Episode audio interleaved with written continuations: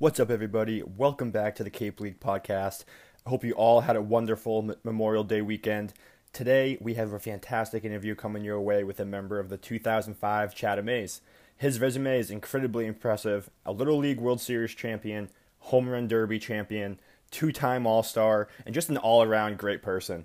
But let's jump right into the interview with current Texas Ranger, Todd Frazier. Okay, we now welcome on a member of the 2005 and 2006 Chatham A's team, a former Little League World Series champion, home run derby champion, two-time All-Star, and current infielder for the Texas Rangers, Todd Frazier. Thanks so much for coming on, Todd. How you holding up? Doing all right, man. How about yourself? You know, I can't complain. I'm actually um, I'm up in Boston, and um, you know we're still in the thick of it up here, but weather's finally come around 70 degrees today, so can't complain too much. Yeah, so let's let's keep that going with the weather. If it's warmer, I think people will get a little more excited to stay at home and but you know, you can get outside a little more. That's all we ask. Yes, exactly, exactly. And everyone's health comes comes first. But really yeah. excited to have you on. I think we're gonna have an awesome interview. And um, you know, I really want to start all the way at the beginning for you because you know, obviously you're a Little League World Series champions with uh, with Toms River. Um, you guys had a magical run know, as a young kid playing on that stage, what was that experience like? Yeah, it was, uh, it was kind of what kickstarted my career. Uh, my brother went in 95, Jeff, um, and everything he did and my older brother Charlie did, I basically wanted to do. So I knew I was nine years old. I went to the League World Series in 95 with my, my two buddies, RJ Johansson and Joey Franceschini. And we knew together that, hey, you know, Jeff is doing this now we want to do this in three years. So from eight years old on, basically, we won every tournament uh, to the highest level. And it's like, all right, now we know we can get out of New Jersey. And eventually we did. That was probably the toughest part was getting out of New Jersey. A lot of good teams, Randolph to name a few. Um, but yeah, it, it, was unbelievable experience. It helped me with pressures in life and baseball as well. And um, the fun part about baseball too. So it was it was very enjoyable. Oh yeah, I mean I think thinking back to Little League myself, I mean that like those summers were some of the best summers of my life, and I actually I don't remember much of uh, of of your team specifically. The one thing I do remember was those black jerseys you guys had to wear. For some reason, I don't know why that sticks in my head so much, but it does. Um, but yeah. I, I, was looking back at that championship game, and you know you had uh, probably one, one of your best games ever in Little League. I mean, you went four for four. You started the game at shortstop, ended up pitching, and you got the win. So I mean, literally on the biggest stage that you could possibly be in at that stage of your life, what did that mean to you to like have a performance like that on, on such a, a big stage? Yeah, man, that was before analytics. I might have went four for four, four homers if I knew more. No, but, uh, yeah, honestly, it was. I really didn't know what I was doing, you know, per se. Like, you know, I didn't know the multitude of everything that was going on. Playing in front of forty five thousand people. Um, on the, one of the biggest stages that a young man can play under. We were just going out there having fun. I think that was the best part of our team was our focus wasn't on oh we got to win, win, win. Of course we wanted to win, but it was let's just have as much fun as possible. When we played fun and loose, we were unstoppable. And you know, it started. I think every game we played that year, our coach Mike Gaynor wanted us to lead off. So we ne- we were never the home team in any of the games unless you know we had to be. We always had a coin toss and we hoped the other team won because they always wanted to hit last and be the finishing team.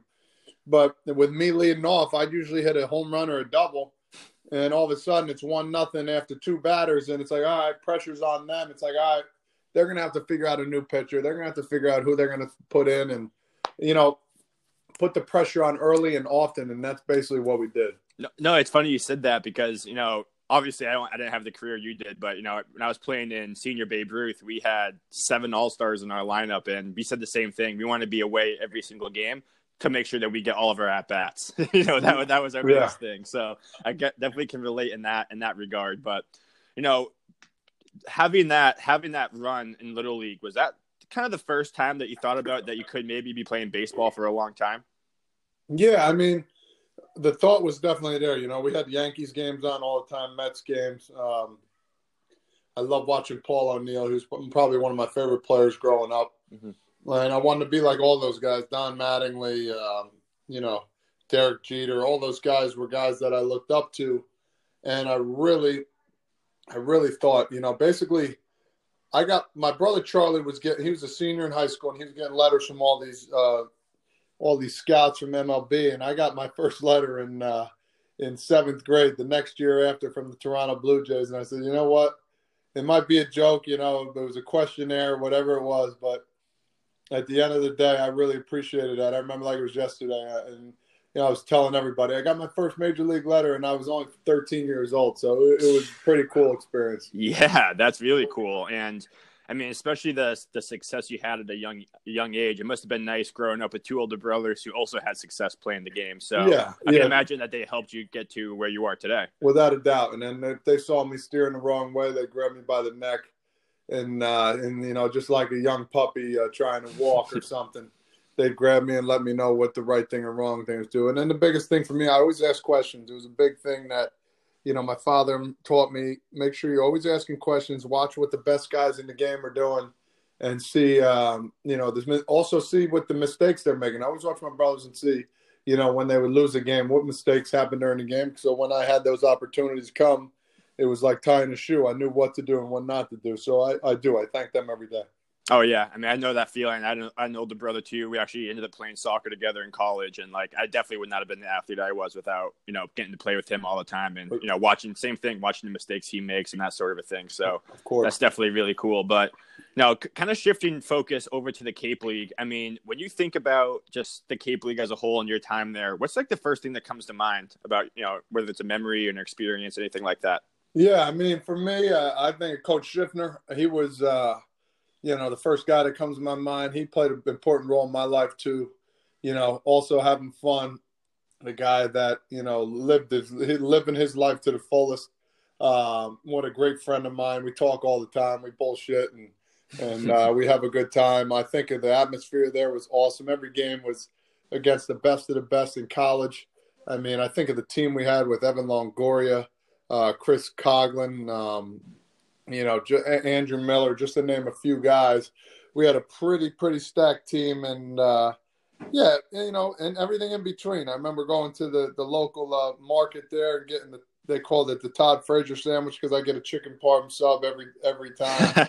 yeah, uh, yeah, it was it was just a great atmosphere, low key, but it, it was a great area and great fans there too as well. So so Todd, you played under longtime manager John Schiffner, and you know he coached in the league for over 20 years. You know, so how did his coaching staff help bring the team together so quickly and ultimately help you improve your game over two summers?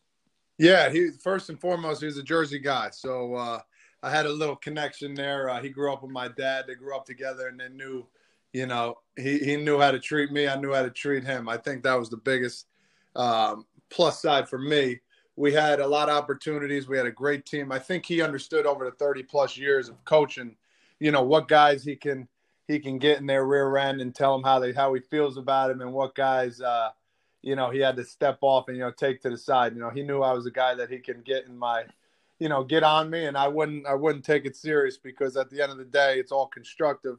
Mm-hmm. And um, he knew he had the best of the best. And I think he understood he's not going to be the coach and about, yo, you need to do this, you need to do that no, he's a coach that he would explain after the game. Let, let's go over what we did wrong and let's try not to make those mistakes again because you know we are the cream of the crop, and um, you know why why did we do it? Let's let's explain so when it does happen, we're in the right spot. And I think that's what helped me out. He was a coach for the players. He's a players coach. And I also like to talk about his wife. His wife was a great mentor too. She was uh, always there uh, whenever that summer came around for comfort, for guidance, and uh, he wouldn't be that coach if it wasn't for her too. So I give her respect. She's such a great lady. No, it, it's funny you said that because all the players I've spoken to so far in this podcast, they've all said that the coaching is is some of the best that they've had, and it's really just comes down with how they treat you guys. Um, so it's really good to hear that you had a good experience with John, and again, it comes to no surprise with him having 30 years of experience. Yes. Um, but thinking back to that first team that you had, you know, you play with the guys like Longoria and Andrew Miller. Are you still close with a lot of those guys from that team?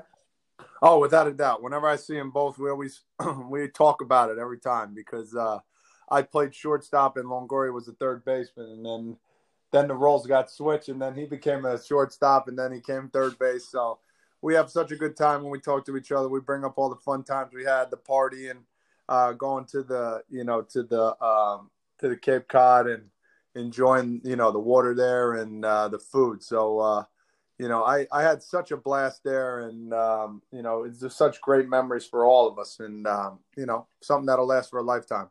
Yeah, I mean, thinking back to that first summer, did you have any specific goals for yourself, and like, did you have any concerns leading up to it, whether it was baseball related or just life in general? You know, basically for me, you know, from Jersey, I, I, I felt like I had something to prove, and uh, you know, I went to Rutgers, which is a great baseball school, great athletics but I felt like people understood that you know, oh man, you went to Rutgers. It's not the it's not the LSU's or the or the um, you know Mississippi's or the Floridas of the world. So I felt like I had something to prove.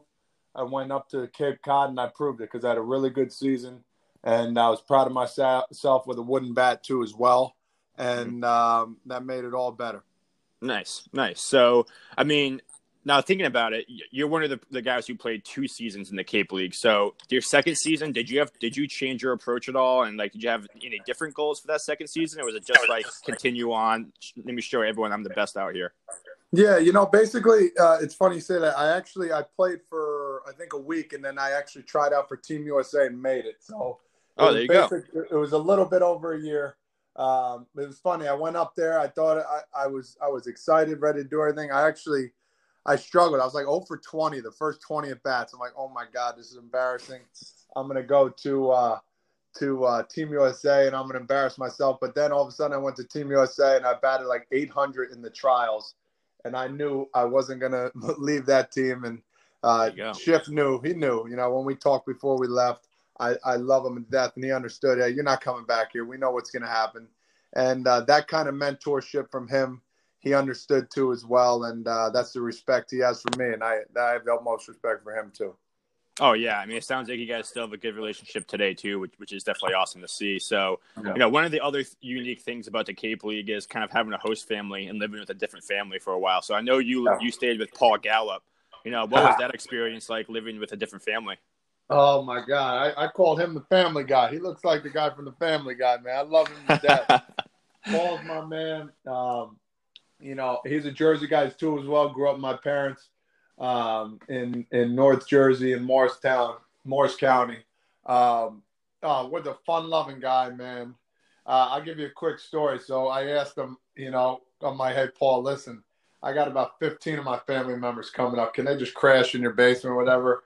And he said he hesitated, but then he said yes. But he had a dog named Nellie, and uh, Nelly was quiet. He was afraid of everybody. You know, he, he loved, for some reason, he loved these orange popsicles. It was my favorite in Paul's but lo and behold, all we told him, just don't let Nelly get out of the house. And, you know, I'm at practice before the game, and they're calling me and said, oh, Nelly left. And every time you go near the dog, he'd run away even further. Mm-hmm. and Paul was, I, and you know, he'll never tell you this, but he was so pissed off. And I felt so terrible because I should have just made him crash at a hotel but uh, we finally found him. He was gracious. Uh, but um, you know, God bless him. Him, him, him, and his wife uh, are, are, so nice, and their kids too as well. And his daughter used to work at a fish market, and she used to come home and stunk like fish, like all the, those kind of memories. And they do puzzles. I mean, those are the memories that'll last a lifetime because we we knew when she was home that you know the the work was over and we had to run away. But it was awesome times uh, and I really appreciate them. They had my brother too as well in the Cape Cod, so they had plenty of memories with a lot of great major leaguers, and I know we all appreciate them because they're they're they're letting two or three people live at their house for about two months at a time. Uh, is very nice for all those people. Yeah, I thought th- I thought it was funny because I heard with Paul that he had one rule in the house, and it was you can have as many popsicles as you want, but you can't touch the orange. yeah, me and him used to fight over the orange ones because we the purple and the greens and you know the reds were next. If, if there wasn't orange, you'd have to go with the reds, but sometimes they were gone too. He was like a big dad for me, another dad. He was he was the best. But uh, that that like silly memories like that, you wish you could go back in time and relive them. It was fun. Oh, I bet, man. Yeah, I mean that sounds literally like just like the dream right there. But yeah, th- thinking back to those couple summers, you know, whether it was with your teammates or with you know Paul Gallup and his family, what were some of the you know your favorite activities that you would do away from baseball while you were on the Cape? Um, for me, uh, what did we do? We uh, we just hung out at the at the I think it was the beach there. Was it is that the beach or the bay? I don't know what the heck it was. Um, in in the Cape Cod League there, but uh, mm-hmm. we'd go down there in the sand, make a make a uh, a bonfire. Um, yep. You know, we we all just had a really good time. I mean, what other things did we do? You know, we would just drive around and check out the sites. I think we went to a Boston Red Sox game one time, but all in all, just hanging out with the other guys and the people that lived there. They knew who the baseball players were, so they gave us a little leeway when we needed it. But you know, we, we had a we had such a such a really good time. You know, when we hung out together. Oh yeah, I remember because I used to work at the uh, Cape Cod Mall right there. So and I'd work at a, a sporting goods store. So every summer, you know, I would see the the you know the Cape League players come in and right away it's be like, "You play in the Cape League, don't you? You guys yeah. stand out." So yeah, it's exactly. funny there, but. Um, I mean, your Cape League experience obviously was incredible, but you know you've had a tremendous run in, in the majors as well. You know, one of the first things that stuck out to me was your time in Cincinnati when you won the home run derby at the home field with your brother pitching to you. So, can you kind of just describe what that entire experience was like? You know, winning in front of the home fans, but then also having your brother there by your side. Yeah, it made it all that much worthwhile because my brother Charlie, he got drafted by the Marlins in two, in '99, and he only he made it to Double A. He never made it up to the big league, so that was kind of like his shining moment. And he was the one who pitched to me. And my middle brother Jeff made it with the Tigers. He only made it up there for about two weeks. So I mean, he can always say he's a major leaguer, but you know, I gave him another time to get back on that field and enjoy moments of being a major leaguer again. So that's what basically made it the best. And I know my mom and dad were smiling from ear to ear during that whole thing. Nerve, nervous, but at the end they were happy. Oh yeah, I bet. I mean, one of the things that I had a question on specifically with the home run derby is, you know, as a fan, every single season when it comes around, you always hear the baseball an- analysts talk about the how, how the derby can impact your swing for the rest of the season.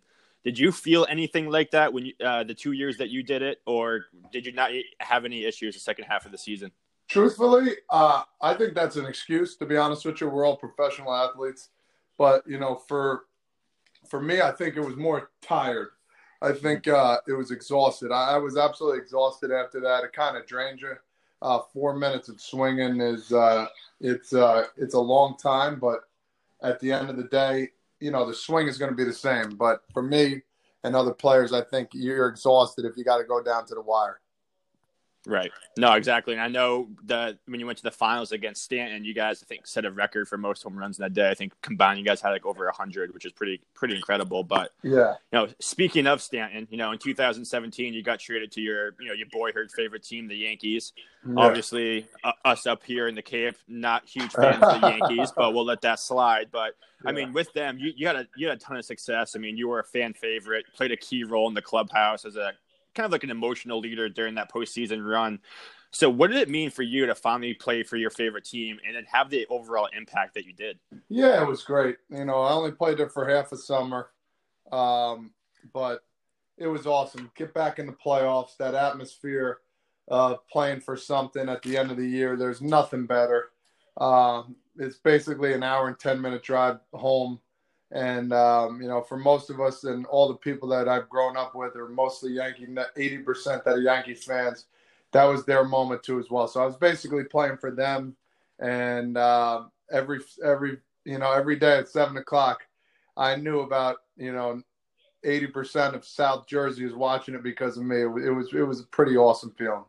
Yeah, I bet. I mean, it must have been pretty cool. And obviously, you guys had the you know a pretty good postseason run there too. But then you know the next two seasons, you you you kind of you know go to the other side. You go over to Queens and start playing for the Mets. So, you know, what was the perspective like playing on both sides of the rivalry in New York City and, and playing with two different, passionate but very different fan bases? Yeah, very different, hundred percent. You know, at the end of the day, you know the, the you got that feel. The Yankees are the top dogs with all the rings, but the Mets are. Um, you know, try, looking up at them. So you know, you get that feeling when you get there. We had we had a really good team. Uh, we all tried our best. You know, unfortunately, we didn't make the playoffs those two years.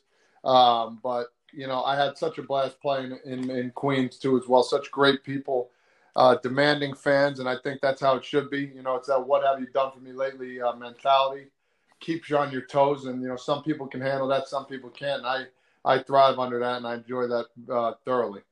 Yeah, yeah, me too. And it, it's funny because now I, I, am a Red Sox fan, but my, my family we had a house in Port St. Lucie, so every spring training we'd go down to the Mets facilities, watch you guys do spring training. Yeah, uh, it's always so much fun for me. You know, just being around the, the passionate fans there and just being around you guys was always so much fun for us. But um, one thing I did want to ask you about uh, down in Jersey was is the Frazier Baseball Academy that you and your brother do. Um, can you kind of tell us a little bit more about that and why you and your brother kind of got that going? Yeah, yeah. My older brother Charlie's the one who started with my brother Jeff. Um, those two are, are dynamic down here in Toms River in the tri-state area with helping kids out. And you know, I just help out along the way. Once I, um, you know, get back from my season, we'll do some camps, some meet and greets. But they've been doing awesome for over ten years now, and uh, you know, they they're they're both fundamentally sound. They want to help kids, and I think that's their passion right now is helping kids. You know, be you know, even if it's a take something a little bit better uh, during that camper that day, so they can work on in a mirror or at home during the winter months. Um, you know, they're, they're they're happy about that, and I'm very happy to be a part of it. No, it's really cool because I mean, I think about my time growing up in Sandwich on the Cape, and you know, I would do like the Cotuit Kettleers camps and the little pitching clinics and stuff like that, and I thought it was the coolest thing being so close to the players like that. So I bet that you know those kids feel the same way with you know three major leaguers you know that must be a really cool thing for them. So um, I got two fun questions I have to ask because I've always been very curious about this. Sure. Where did where did the nickname the Todd Father come from? Yeah, that's a good one. It happened in Cincinnati. My for basically my first year, I came in and pretty much tore it up. I you know Joey Votto went down. I played first. Scott Rolen went down. I played third. I was doing good, and I think I hit a home run one day, and they, they put it online. The Todd Father goes deep and it just fits well. Jersey guy, you know, kind of Tony Soprano-ish, and uh, yeah. I, I, love everything about it. So uh, that's the one I'll keep forever.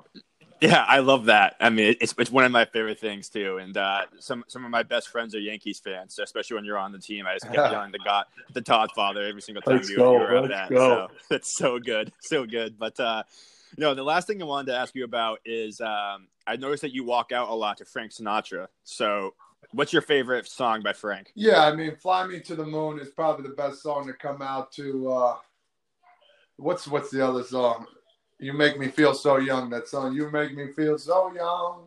Oh yeah. yeah. See that's, that's see that's my favorite. Yeah. I used I it used to be New York, New York until yeah. um until um Aaron Judge started blaring it against the Red Sox. now I now I don't like that song anymore. So yes, I, I, was I wanted to get your that. opinion from one Frank fan one Frank fan to another one to get your opinion. Yeah, I like the, the undercover ones that people don't really hear anymore. That one uh, bodes well.